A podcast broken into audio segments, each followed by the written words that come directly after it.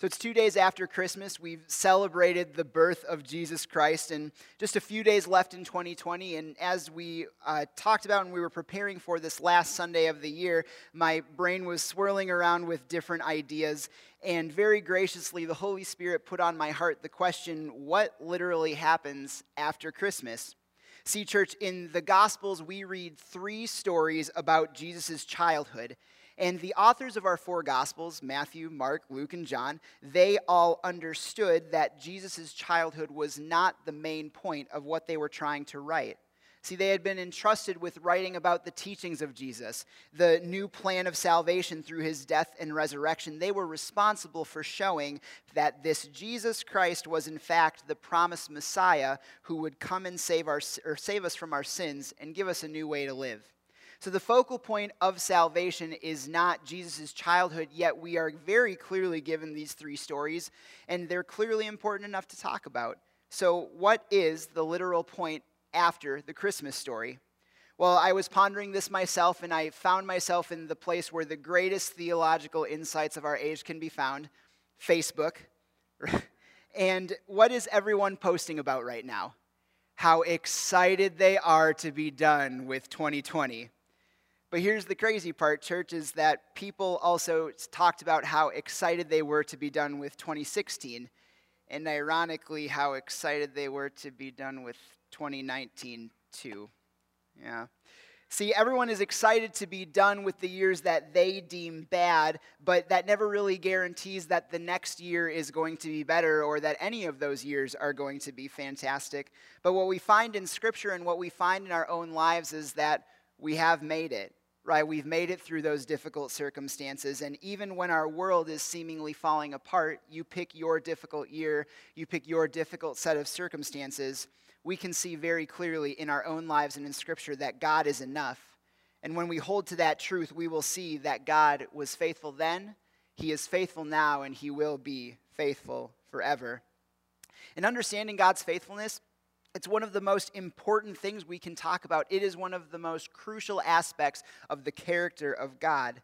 Because in Scripture, we also see that God's faithfulness is important, and this is your first sermon note. Because when people forget God's faithfulness, it leads to trouble for God's people. Right? Whenever they forget who God is or what He's done, their leaders end up in sin. They suffer. Their countries fall to foreign invaders. You know, standard run of the mill stuff for the Bible, I suppose. But if we're being honest, we all tend to forget, especially in the world that we live in and how we have to deal with it on a daily basis. And so, as people who desire to follow God well, it's okay for us to admit that we need a reminder of God's faithfulness. Over 166 times in the Bible do we see the use of the word remember as a way for us to see what the Lord has done and, more importantly, who He is. And as we dive into the text, I encourage you to consider that, the remembrance piece. And I also encourage you to ask yourself these two questions. Number one is this What are the times you've seen God's faithfulness present in your life? And number two, was God enough for those moments? And is He enough for you right now? Consider those questions. Let's go ahead and jump into the text. We're going to go in Matthew 2 first. Starting in verse 13, here is what the word of the Lord says. When they had gone, an angel of the Lord appeared to Joseph in a dream. Get up, he said, take the child and his mother and escape to Egypt. Stay there until I tell you, for Herod is going to search for the child to kill him. So he got up, took the child and his mother during the night, and left for Egypt, where he stayed until the death of Herod. And so was fulfilled the, the, what the Lord said through the prophet Out of Egypt I called my son. When Herod realized that he had been outwitted by the Magi, he was furious, and he gave orders to kill all the boys in Bethlehem and its vicinity who were two years old and under, in accordance with what he had learned from the Magi. Then what was said through the prophet Jeremiah was fulfilled. A voice is heard in Ramah, weeping and great mourning, Rachel weeping for her children, refusing to be comforted because they are no more. After Herod died, an angel of the Lord appeared to uh, Joseph, or Joseph in a dream and said, Get up and take the child and his mother and go up to the land of Israel, for those who were trying to take the child's life are now dead.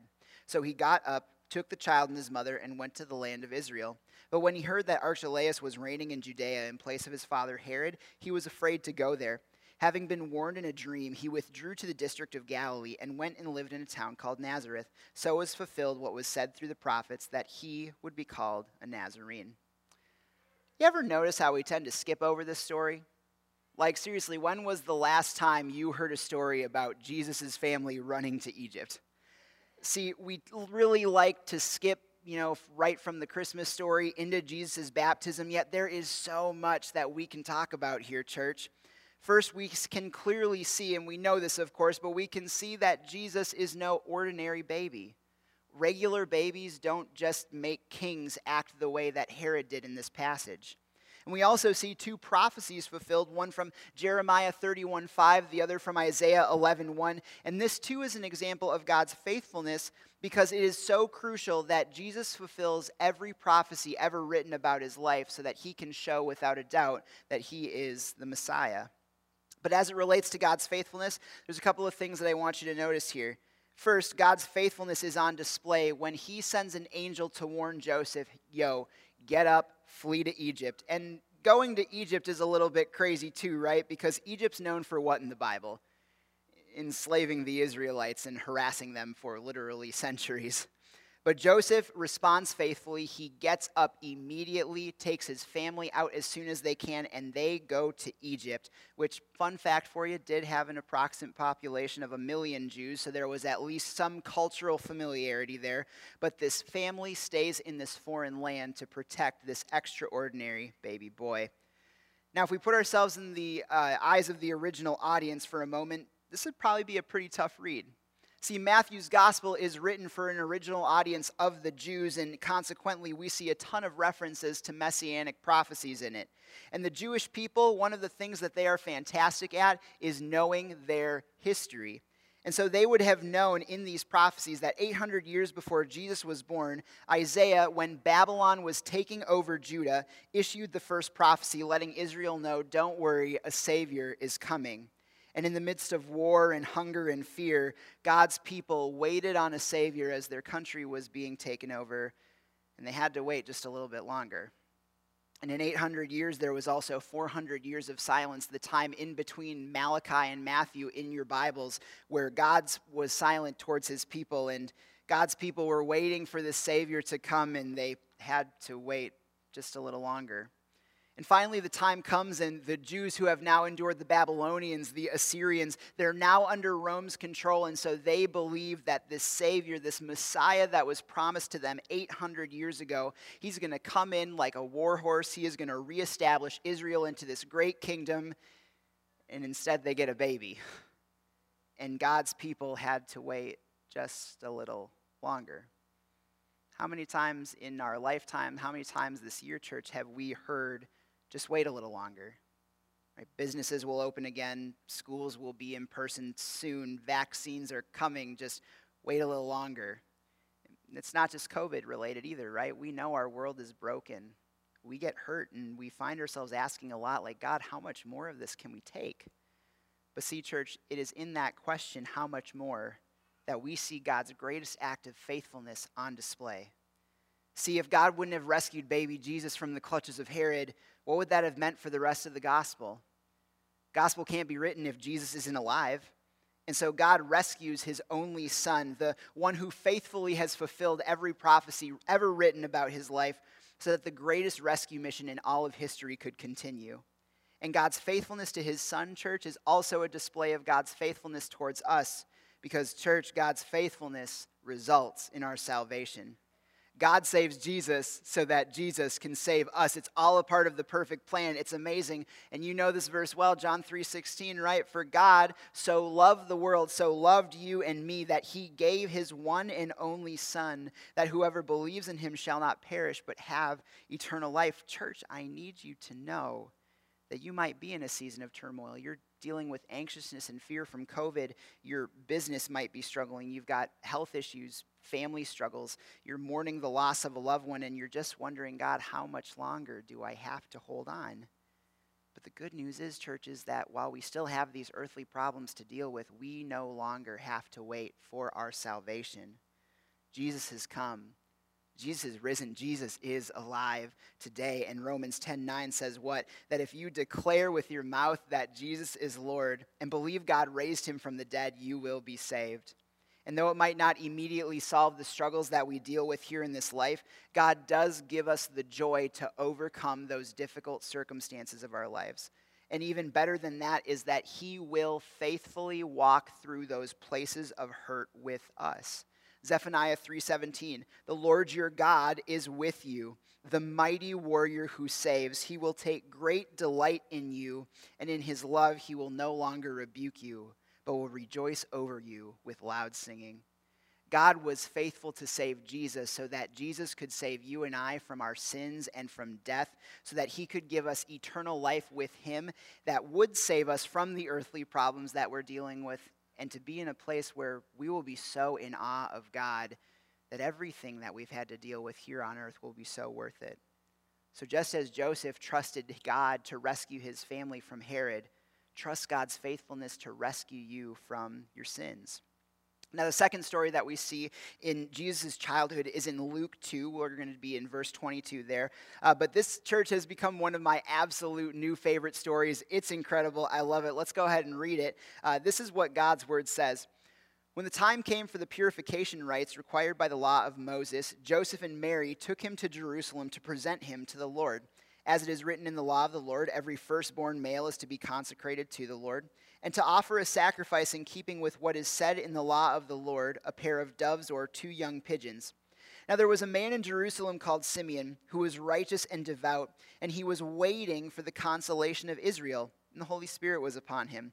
It had been revealed to him by the Holy Spirit that he would not die before he had seen the Lord's Messiah.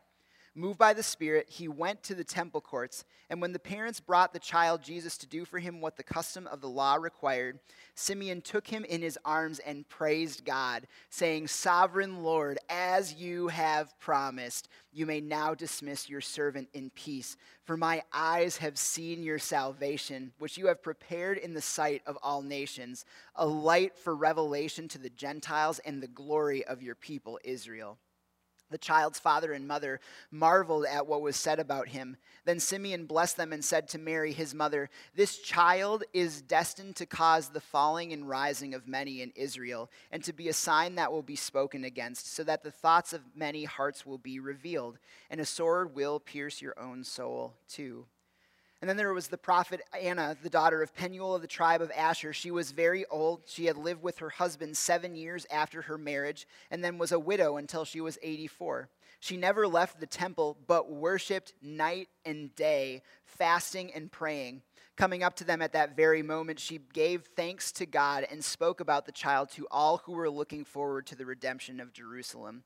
When Joseph and Mary had done everything required by the law of the Lord, they returned to Galilee to their own town of Nazareth, and the child grew and became strong. He was filled with wisdom, and the grace of God was upon him. Now, I just want to give a, a, really quick shout out to Joseph here, right? Because Joseph has been faithfully entrusted to raise the Son of God, right? A son that's not biologically his own. Now, I have been told by my mom and several other parents that nothing really prepares you for raising children, especially your first one, so, can you imagine Joseph being like, hey, your first child's going to be Jesus, right? And yet we see his faithfulness towards the Lord and towards this baby boy, not just in him rescuing or, uh, Jesus and Mary to Egypt, but now here we get to see Joseph and Mary together as a dynamic parenting duo, faithfully loving and following the Lord and the laws of Moses. And we'll see again in the next passage too, but what we are witnessing is Mary and Joseph serving as an example to baby Jesus of how to love and follow God well. And I just think that's incredible that the Lord would provide Jesus parents to be an example for him. And as Mary and Joseph are going throughout the customs of this service, we are introduced to two of the most underappreciated heroes in all of Scripture in our faith. We get to meet Simeon and the prophetess Anna, which, ladies, I think this is super cool. Anna is the only woman in the New Testament to hold the title of prophetess. She's right up there with Deborah, who we know from the book of Judges. But these two people, they see Jesus and they immediately know, too, that this is no ordinary baby. The passage says that Simeon was righteous and devout, and he was waiting for the consolation of Israel, which means that his heart, church, was for God and for God to rescue his people. He knew the prophecies. He spent his entire life waiting for the Messiah to come, and by the grace of God, the Holy Spirit promises him that he will not die until he gets to see Jesus. And from the interaction that we see between Mary, Joseph, Simeon, and little tiny baby Jesus, we also can gather that Simeon doesn't just see, but he understands who's right in front of him. So much so that he tells Mary and Joseph that this child of theirs is going to save everyone, including the Gentiles, but that he will unfortunately be the target of great evil, which we know to be the crucifixion. Simeon spent his entire life, church, waiting for the Messiah, and his faithfulness was rewarded by God. And in the same way, Anna, who is 84 years old when this family walks into the temple, she spent her entire life praying fasting, waiting upon the Lord for the Messiah. And when she sees Jesus, she is so overjoyed to the point that she goes out to be the very first person to share the good news. Anyone who will listen, she's proclaiming in the streets that the Messiah has come to deliver his people. Church, Simeon and Anna are so cool. I mean, seriously, like, I want to be that cool when I get that age. But they show us that it doesn't matter what age you are, you have a crucial role to play in this church body. You can be an encouragement to anybody who comes in the doors of Lakewood or wherever you call your church home. They spent their entire lives, Anna and Simeon did, waiting for the Christ to come. And they were faithful to God through all of it. Why? It's because they understood three things. First, they knew and held firm to the truth that God is enough. God was enough to sustain Anna and Simeon through years of silence, through religious and political persecution by the Romans, through the challenges that they probably dealt with in their own personal lives. And because they trusted God to sustain them, they were promised to see the Messiah, and they did. Church, could you imagine what that looked like? That they got to see their salvation in person. Church, where are the areas of your life where you need to have that kind of trust in God? Where are the areas that you need to believe, know, proclaim that God is enough to see you through your circumstances? And if I can be honest for a moment, right, I, I ask this question not from the pulpit, but because is God enough was my question of the year for 2020. And I'd love to say that I always faithfully answered yes, but the truth is is that there was a lot of wrestling this year with that question. Right? We had to watch uh, the fun and the joy of LSM go virtual for a season we watched as toilet paper and peanut butter, that was seriously the worst, run out everywhere. But we also had to watch friends and family and our students who we love dearly face their own harsh realities of 2020, and it was tough to answer that question. But by His grace, God did bring me to that place of freedom where I could answer if all I had left was Jesus, would He still be enough? With a resounding and faithful yes. And though my problems haven't all been solved, right, though my circumstances haven't always changed, I'm much more joyful, I'm much more at peace, and I'm much more hopeful because I understand the truth that unlike Simeon and Anna, you and I, we, we don't have to wait for Jesus anymore. He has come and He is more than enough if you are willing to place your trust in Him to sustain you. God's word says, Psalm 3 5, Psalm 54 4, the Lord is my sustainer. Ephesians 6:10, finally be strong in the Lord and in the strength of his might.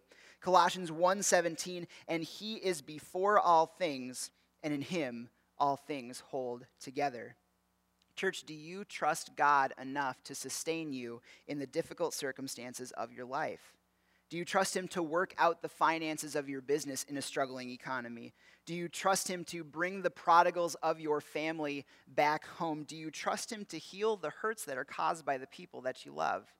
Do you trust Him not just to be a sounding board for your frustrations as you're praying because you're mad at the world, but do you trust Him to be active in the restoration of your own heart and your own life, just like you want Him to restore the lives of those that you care about? Church, do you trust God to be God? Right? Because money, cars, success, all of that stuff, it only lasts a lifetime. Eventually it's going to go, but we know the truth that God and his people will last forever. Simeon and Anna, they only got to see Jesus as a baby. but we know how the story ends with God having our backs now and having our backs forever. Is God enough for you today, church?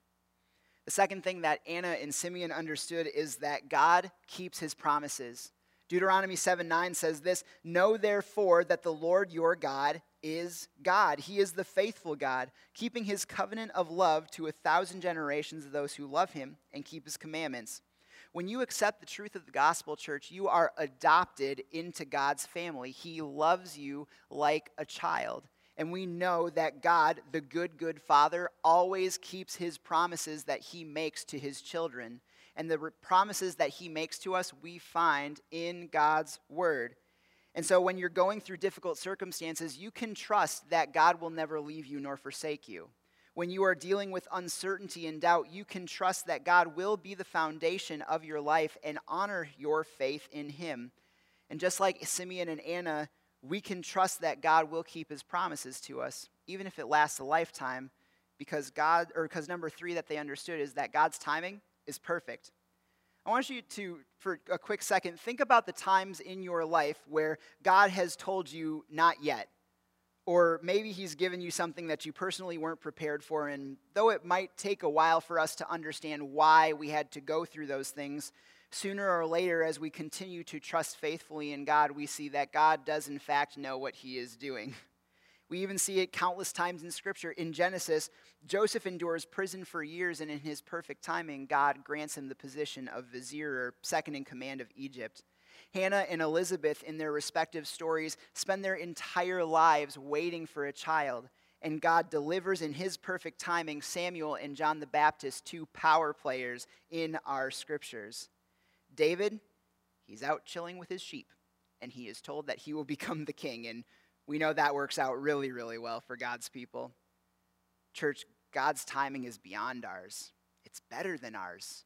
And we can trust that because God loves us, that his timing will always be for our good and for his glory. Now, the last story we see is in Luke 2, verse 41. It reads this Every year, Jesus' parents went to Jerusalem for the festival of Passover. When he was 12 years old, they went up to the festival according to the custom. After the festival was over, while his parents were returning home, the boy Jesus stayed behind in Jerusalem, but they were unaware of it. Thinking he was in their company, they traveled on for a day.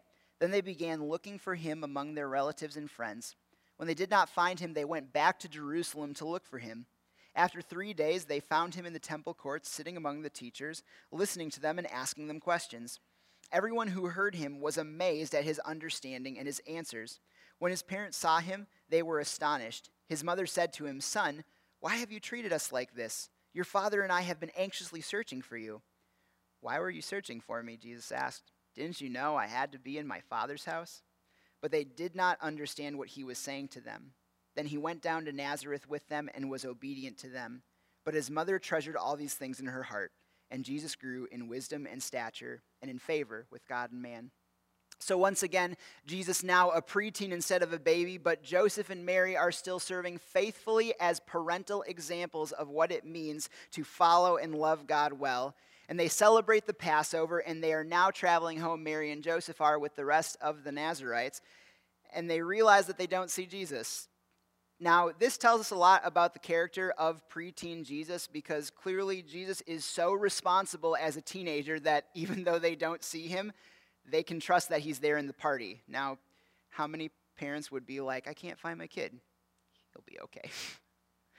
right? But uh, fortunately, they realize that he's not there. They have to travel a day back. Fortunately, not the whole 55 mile journey back to Nazareth on foot. But they have to travel back to Jerusalem, right? And when they get there, they find Jesus doing what all rebellious preteens do sitting at church, rubbing elbows with the pastors. Now, of course, I say that last part in jest, but this shows us a crucial aspect to understanding God's faithfulness. Because we see that even Jesus wanted and needed to spend time with his Father God. Now, if Jesus, who is fully God and fully man, needs to spend time with God, wouldn't it make sense for us that we need to spend time with God too? right? And we don't just see his childhood, we see countless examples of Jesus needing to spend time with God in his adult life because he understood that the more time you spend with God, the more you will see his faithfulness. And that makes sense, right? Think about the people in your life that you want to know better your friends, your spouse, your children, and you know them more, you understand them more when you what? Spend more time with them. And so we want to spend time with God, getting to know God, because as a church, right, we spend a lot of time talking about how our lives should look and what we should do as Christians. And those are good, those are important. We also should be thinking about spending time talking about the character of God and who God is, right? That's the reason He created us in Genesis. It's the reason He spent time in the garden. It's the reason that He gives us His word in the Holy Bible, is because God desires for us to know Him and what he's like.